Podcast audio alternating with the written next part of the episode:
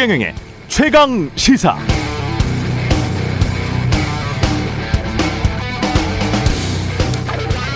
열일곱 명 사상자 낸 광주 철거 건물 붕괴 사고. 이번에도 똑같은 상황이었던 것 같습니다.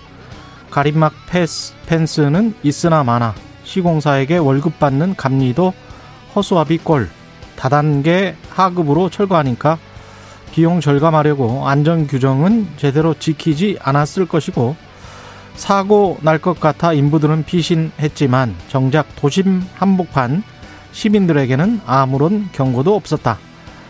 게다가 앞으로 시행될 중대재해법에서도 발주기관인 관할관청의 감독 기능이 빠져 있으니 앞으로도 이런 사고는 계속 반복될 가능성이 크다는 게 어제 인터뷰한 연세대학교 토목공학과 조원철 교수의 말이었습니다. 그런데 말입니다. 희한하게도 이런 사고는 또 한 며칠 아무리 길어도 몇 달 지나면 잊혀지더라고요. 그리고는 또 이런 말이 나올 겁니다. 정부의 규제가 지나치면 기업이 다 죽는다. 처벌만 강화한다고 사고를 방지할 수는 없다. 원청만 처벌하면 오히려 중소기업 수주가 감소해서 중소기업들이 타격을 입는다. 그럼 공장들이 다 해외로 떠날 것이다. 그럼 우리 일자리는 어떻게 하지? 그래서 또 타협을 하겠죠. 그러다가 또 잊을만 하면 죄 없는 시민들, 사회적 약자들이 주로 죽고 다치고, 그러면 또 분노하고 처벌하고, 그러다가, 아니, 그래도 돈이 중요한데 하면서 제도나 법에는 구멍이 송송. 우리는 마치 무책임을 공모한 사람들처럼 앞으로도 쭉 이렇게 살아갈 것 같습니다.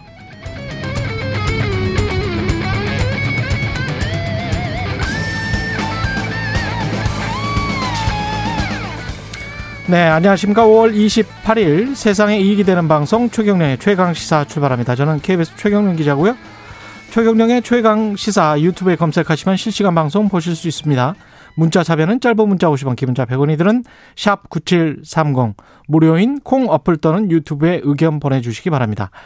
오늘 1부에서는 광주 건물 광주 철거 건물 붕괴 사고 관련해서 정의당 강은미 의원 연결해서 이야기 나눠보고요. 2부에서는 추미애 전 법무부 장관 만나봅니다.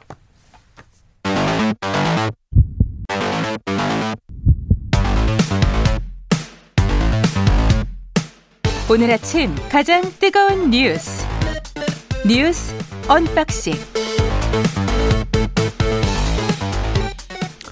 네. 6월 11일입니다, 오늘. 예. 이상하게 적혀 있었네.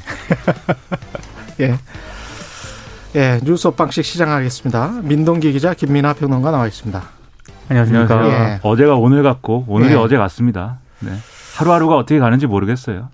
아니 근데 이런 사고는 그 광주 건물 붕괴 사고 이게 잠원동에 있었던 사고랑 좀 비슷했었잖아요. 거의 비슷했죠. 그게 한 2년 전인가요? 네. 그래서 예비 신부 한 분 돌아가시고 네. 예, 그랬던 사고였는데 이것도 뭐 거의 비슷한 것 같습니다. 수사 착수하고 나서 나오는 이야기도 보니까. 그러니까 예. 몇 가지 문제점이 좀 발견이 됐는데요. 음. 일단 사고 두 달 전에 그 건물 철거와 관련해서요. 예. 해당 재개발 지역 내에 민원이 접수가 됐는데 이 민원의 내용은 일단 건물과 도로가 너무 인접해서 인명사고 등이 불안하다 이런 내용의 민원이었습니다. 예. 근데 구청에서는 일단 공문을 발송을 했는데 그 업체를 업체들한테 실질적인 조처는 취하지 않았다라는 게 하나 있고요. 또 하나는 그 건물을 해체할 때 해체 계획서를 제출을 하지 않습니까? 그 해체 계획서를 보면은 3층까지 해체를 완료한 후에 지상으로 장비를 옮겨서 1, 2층으로 해체하는 것으로 되어 있는데 음. 그렇게 안 했을 가능성이 일단 제기가 되고 있고요. 예. 그리고 업체 쪽에서는 사고가 난 9일에야 본격적으로 해당 건물 철거를 시작했다라고 밝혔는데 예. 어, 주변에 그 시민들이 제보한 영상과 사진을 보면은요. 지난 1일부터 4, 5층을 그대로 둔 채 굴착기가 3층 이하 저층 구조물을 부수는 모습들이 포착이 됐다는 겁니다. 음. 그러니까는 이 해체 계획서라는 게 이러저러한 방법으로 해체를 하면 안전하게 해체를 할 수 있습니다. 이 계획을 세워가지고 예. 관청에 보고를 한 거거든요. 예. 그래서 이게 5층짜리 건물이니까 예. 위에서부터 차례대로 이렇게 해체를 하면은 무너질 일이 없다. 이게 이제 그 계획인 거죠. 서류는 잘 꾸며놨겠죠. 그렇죠. 예. 그렇기 때문에 이걸 보고 아 그럼 이렇게 해체하면 음. 문제가 없겠군 이렇게 된 건데 음. 실제로 해체를 할 때는 지금 말씀하셨다시피 5층부터 뭐 이렇게 하는 게 아니라 5층 뭐 조금 하다가 밑에서 1층 1, 2, 3층에 해당하는데 뭐 파다가 뭐 이렇게 되면서 예. 이게 건물이 당연히 이렇게 계획이 없이 이렇게 철거를 하면 음. 한쪽 면만 철거가 되고 도로 쪽은 남아서 도로 쪽으로 쏠려 가지고 넘어지는 거거든요. 그렇게 된 거 아니냐 이렇게 추측할 수 있는 것이고 음. 그다음에 이 뭐 3, 4층 뭐 이렇게 좀 철거를 할 때 건물의 그 뒤편에다가 그 장비가 딛고 올라갈 수 있도록 이렇게 좀어뭐이 토사라든가 이런 걸 쌓아 놓습니다. 근데 이게 계속해서 어떤 먼지 비산이나 이런 것들을 막기 위해서 물을 뿌리고 뭐 이런 과정에서 이게 또 무너지면서 또 건물의 하중을 더 준 거 아니냐. 그리고 이 건물을 버텨야 되는 건물의 무게를 버텨야 되는 비계나 이런 것들이 제대로 안 돼 안 돼 있었기 때문에 그것도 영향 아니냐. 여러 가지 진단들이 나오고 있거든요. 그러면 애초에 이게 왜 이랬냐 이걸 음. 지금 밝혀야 되는 것 같고 그 부분에 있어서 이제 하나 짚어봐야 될 게 이제 하도급 문제가 또 있는 거 아니냐 이렇게 좀 생각이 되는 거죠. 예. 다만 이제 이 원청 측에서는 이 현장은 뭐이 이 도급은 있는데 음. 거기서 이제 단계를 더해서 다단계의 도급 음. 재재하청 이렇게는 안 갔다 이렇게 얘기를 하고 있는데 예. 그런데 이제 그 부순 게 이제 굴착기잖아요. 근데 굴착기의 경우에는 그런 식으로 이제 어 그 현장에서 일을 할 때는 현장 소장이나 이런 데 확인을 하면 당연히 그 현장 이- 그 현장을 운영하는 업체가 고용해 놓은 게 아니면 당연히 그거는 하청 구조일 수밖에 없습니다. 음. 그렇기 때문에 그런 부분들도 영향을 일부 줬다라고 판단할 수 있는 그런 내용들이 있는 것 같아요. 감리도 비상주였다며요. 그렇습니다. 예. 감리도 없었고 현장에. 근데 그게 감리가 없었긴 했는데요. 음. 법을 위반한 건 아닙니다. 왜냐하면 법에는 비상주 이 정도 규모면 비상주도 된다. 그렇죠. 그리고 재개발 조합 쪽에서 음. 철거 과정에서 감리자가 현장에 상주하지 않는 비상주 감리 계약을 맺었는데 음. 이게 법적으로는 문제가 없거든요. 예. 근데 법적으로 아무리 문제가 없다 하더라도 작업의 위험도라든가 이런 걸 고려했을 때는 감리자가 있었어야 했다는 그런 지적이 나오고 있습니다. 그리고 그런 민원이 계속 제기될 때 이번에 이제 그 사망 사고가 많이 일어난 게 버스지 않습니까? 그렇죠. 그러면 이제 버스 정류장이라도 조금 다른 데로 한 100m 떨어진 곳으로 옮겨졌으면 이런 사고는 안 일어났지 않았을까 그런 생각도 드는데. 그것도 과연 몰랐느냐? 음. 모르지 않았을 거라는 의혹도 제기가 되고 광주 있습니다. 광역시청은 알았을 것 같아요. 이 상황을. 특히 업체도 알았을 가능성이 제기가 되고 있는데요. 예. 사고 당일 그 버스 승강장 앞에요. 신호 요원을 두고 승강장에 들어오는 버스를 건물을 벗어나서 정차하도록 유도하는 그런 장면이 CCTV에 찍혔거든요. 이게 건물이 무너지니까 그 유도하는 요원들이 깜짝 놀라서 그 사람들 먼저 도망가더만요. 그래서 예. 그러니까 아무래도 좀 뭔가 위험을 감지하니까 예. 그런 식으로 유도를 한 거 아니냐라는 그런 지적이 나오고 있는 거죠. 아, 이건 뭐 맨날 사고 날 때만 이러고 그렇죠. 나중에 뭐 책임도 책임 소재 따져 보면 책임도 안 져요. 그 잠원동 같은 경우에는 결국은 현장 소장만 한 2년 징역 받았는데 그것도 사회적인 관심이 높으니까 그 정도 받은 걸 것이고 대부분의 철거 사고들 이런 것들은 그냥 유야무야 넘어가는 지금 경우가 많죠. 경찰이 시행사인 예. 현대산업개발하고요. 음. 철거업체 다섯 곳에 대해서 지금 강제 수사에 착수를 했는데 예. 과연 시행사까지 처벌할 수 있을 것인가 이거는 예. 좀 지켜봐야 할 것 같습니다. 그 생명이라는 게 다 소중한 건데 우리가 코로나 19 때문에 지난 1년여 동안 사망하신 분들이 2천 명이 조금 안 되잖아요. 근데 산업재 사망 사고랄지 이런 그 불가피한 인, 불가피하지는 않고 이게 인재라고 봐야 되는 거 아닙니까? 그렇죠. 이런 이런, 이런, 사고가 사고를 막으면 사실은 훨씬 더 예, 사회가 안전해지는 건데. 그렇죠. 이런 사고가 일어날 때마다 이제 뭐 항상 언론의 헤드라인 똑같습니다. 이제 예 고된 인재였다 뭐 이렇게 하고 음. 예고된 인재였으면 당연히 그런 여러 가지 조건들을 바꿔서 이런 일이 없도록 해야 되는데 그런 노력을 뭘 할 것이냐는 사실 다 알고 있어요. 음. 이거 할 때마다 얘기합니다. 이 뉴스 언박싱에서도 또 얘기할 것이야 아마. 근데 다 얘기하지만 비용 문제, 이 비용 문제와 돈이죠, 돈. 그렇죠. 예. 이 비용 문제를 우선해서 사람의 어떤 생명과 안전을 뒷전에 놓는 그러한 이제 어, 어떤 세상 돌아가는 그러한 음. 원리가 있으니 음. 그러니 어, 할 수 없는 일이다라는 식으로 이제 끝나버리는 것 같거든요. 계속. 그렇죠. 먹이 사슬에 돈을 가장 최상의 가치로 놓고 있는 거죠, 우리가. 그렇습니다. 인간을 가장 최상의 가치로 놓고 있는 게 아니고. 그걸 예. 못 바꿔서 뭐 법도 이렇게 만들어 보고 뭐 처벌도 강화한다고 해보고 여러 가지 음. 수단을 동원해 보지만 아직도 갈 길은 먼 음. 것이죠. 청취자 5398님은 되풀이되는 사건 사고 기가 막힙니다. 왜 대책이 없나요? 이렇게 말씀하셨고요. 김학의 전 법무부 차관은 보석으로 풀려났네요. 네, 어제 보석으로 풀려났는데요. 예. 일단 대법원이 김학의 전 차관의 유죄 판결에 영향을 미친 증인의 진술을 완전히 믿을 수 없다 이렇게 판단을 했고요. 뇌물 줬다는 증인. 그렇습니다. 예. 최모 씨인데요. 예. 어, 일단 유무죄 판단을 한 게 아니라 음. 심리를 다시 하라는 취지다 이렇게 설명을 하고 있습니다. 근데 김학의 전 차관 같은 경우에는 이 건설업자 윤중천 씨로부터 뭐 금품이라든가 성접대 혐의 받은 혐의를 받고 있고 예. 또 하나는 방금 말씀드린 사업가 최모 씨로부터 또 금품을 수수한 혐의 그리고 음. 저축은행 회장으로부터 또 금품을 받은 혐의를 받고 있는데 예. 이 가운데 대부분은 뭐 증거 불충분이라든가 공소시효 만료로 무죄가 선고가 됐거든요. 예. 근데 그나마 지금 하나 이제 유죄가 인정이 된게 음. 사업가 최모 씨로부터 금품을 받은 건데 예. 이거에 대해서 대법원이 이 사업가 최모 씨가 아, 진술을 계속 바꿨는데 진술을 이제 바꿨는데 이 과정에서 좀 의문이 제기된다라고 하면서 다시 심리를 하라고 지금 고법으로 파기환송을 했습니다. 그러니까 이게 바- 지금 말씀하신 대로 주로 시효 문제 때문에 지금 이 김학의 전 차관의 무슨 뭐 성접대 의혹이라든지 다른 뇌물 혐의라든지 이런 것들이 어, 범죄가 구성이 안 되는 거예요. 그래서 어, 이- 이거는 검찰이 사실은 봐준 거라고 해야 되는 거 아니에요? 부실 수사, 봐주기 수사. 2012년에 지금 그렇죠. 성접대 동영상이면 10년 전인데. 그렇죠. 그때부터 이제 문제가 있었던 건데 예. 어쨌든 이것은 다시 수사를 하면서 이제 일어난 일들이잖아요. 예. 그래서 이런 것들이 시효가 많이 지나가지고 이 재판에 들어가서는 결국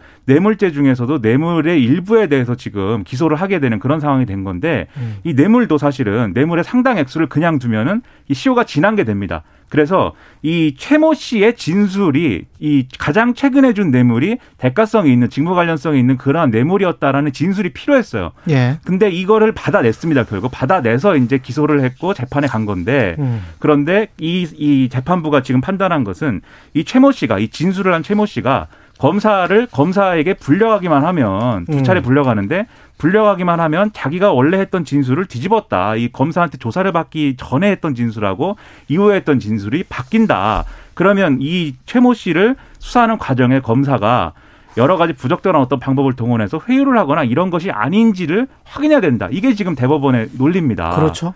그래서 이것 때문에 이제 파기환송이 된 것인데 그래서 다음 이제 재판에서 파기환송심에서 핵심은 그러면 검찰이 지금 검찰의 주장은 증인 사전 면담한 것은 적법한 조치였고 회유나 압박 이런 건 전혀 없었다는 거거든요. 예. 이 사실을 추가로 증명할 수 있느냐 이게 이제 쟁점이 될 것 같고요. 이게 증명이 되면은 뭐 일부 김학의 전 차관에 대한 이 뇌물 혐의는 유죄가 날 수 있을 것인데 음. 그러나 그것도 사실은 김학의 전 차관의 핵심 어떤 의혹이었던 음. 이 윤중천 씨 관련 성접대 뇌물 이 혐의는 또 단죄되는 게 아니기 때문에 음. 여러모로 어쨌든 검찰이 애초에 에, 자기 머리를 자르지 못한 이런 사건으로 역사에 남게 된다. 뭐 이런 상황입니다. 아니 검찰은 그러면 성접대 동영상의 인물을 찾아냈었어야 되는 거거든요.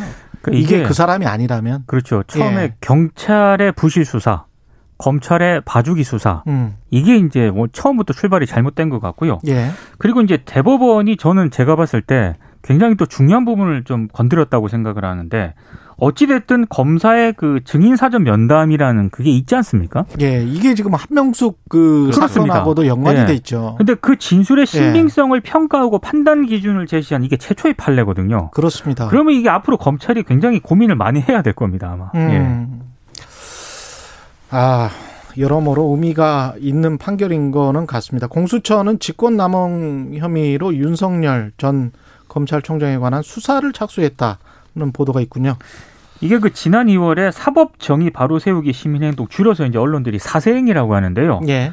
윤전 총장과 검사 두 명을 공수처에 고발을 했습니다. 왜냐하면 2019년 5월 옵티머스 펀드 사기 사건을 부실 수사 의혹이 있다는 거였고요. 그리고 3월에는 한명수 전 총리 모해 위증 교사 의혹을 받는 검사들에 대한 수사를 방해했다면서 예. 윤전 총장과 조남관 당시 대검 차장을 역시 같은 혐의로 고발을 했거든요. 근데 이 공수처가 이제 이거를 정식 수사하겠다고 이제 판단을 한 겁니다. 예.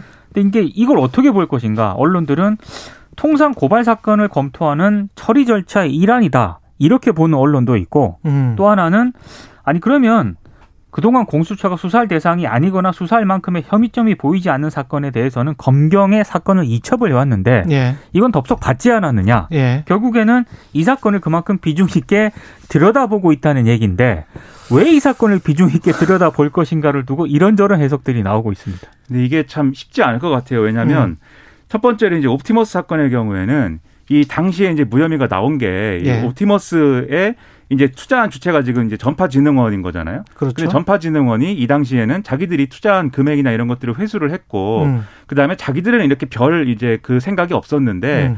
과기부에 계속 민원이 들어오고 이래서 이게 예. 옵티머스가 그 자기들끼리 어떤 분쟁이 있었던 거잖아요. 전파진은 공공기관이니까. 네, 분쟁이 예. 있었는데 과기부에다가 민원을 넣는 바람에 과기부가 이거는 이거는 수사 의뢰라 해서 한 거지. 예. 별로 그런 생각이 없다. 음. 이렇게 주장을 하는 바람에 사실 무혐의가 나왔다라고 그동안은 검찰이 주장을 했거든요. 그렇습니다. 그래서 예. 이런 사 이런 사례에 대해서 직권남용 적용하기가 좀 어려울 것 같고 음. 그리고 이제 한명수 전 총리 이 문제도 이 내용이 크게 보면 두 가지인데 당시에 논란이 될 때 뭐 이 사건을 서울중앙지검 인권감독관실에 뭐 배당을 했다 감찰 예. 감찰부에 배당을 하지 않고 음. 그다음에 뭐 그다음에 이후에 이제 이문정 검사가 감찰연구관으로 간 이후에 음. 수사권을 주고 여기에 대해서 담당을 시켰어야 되는 담당에서 배제했다 이런 건데 다 검찰이 지금 이그그 당시에 그렇게 했던 것들이 정당하다는 논리를 지금 갖고 있거든요. 예. 그렇기 때문에 직권남용 법률을 적용하는 게 애초에 좀어그 좀 어, 힘들다. 예, 힘든 데다가 음. 검찰에 지금 논리가 있기 때문에 이 쉬운 일이 아니다 이렇게 생각이 되는데 음. 그러면 이거 왜 공수처가 이거 수사 왜 하는 거냐 여기에 음. 대해서는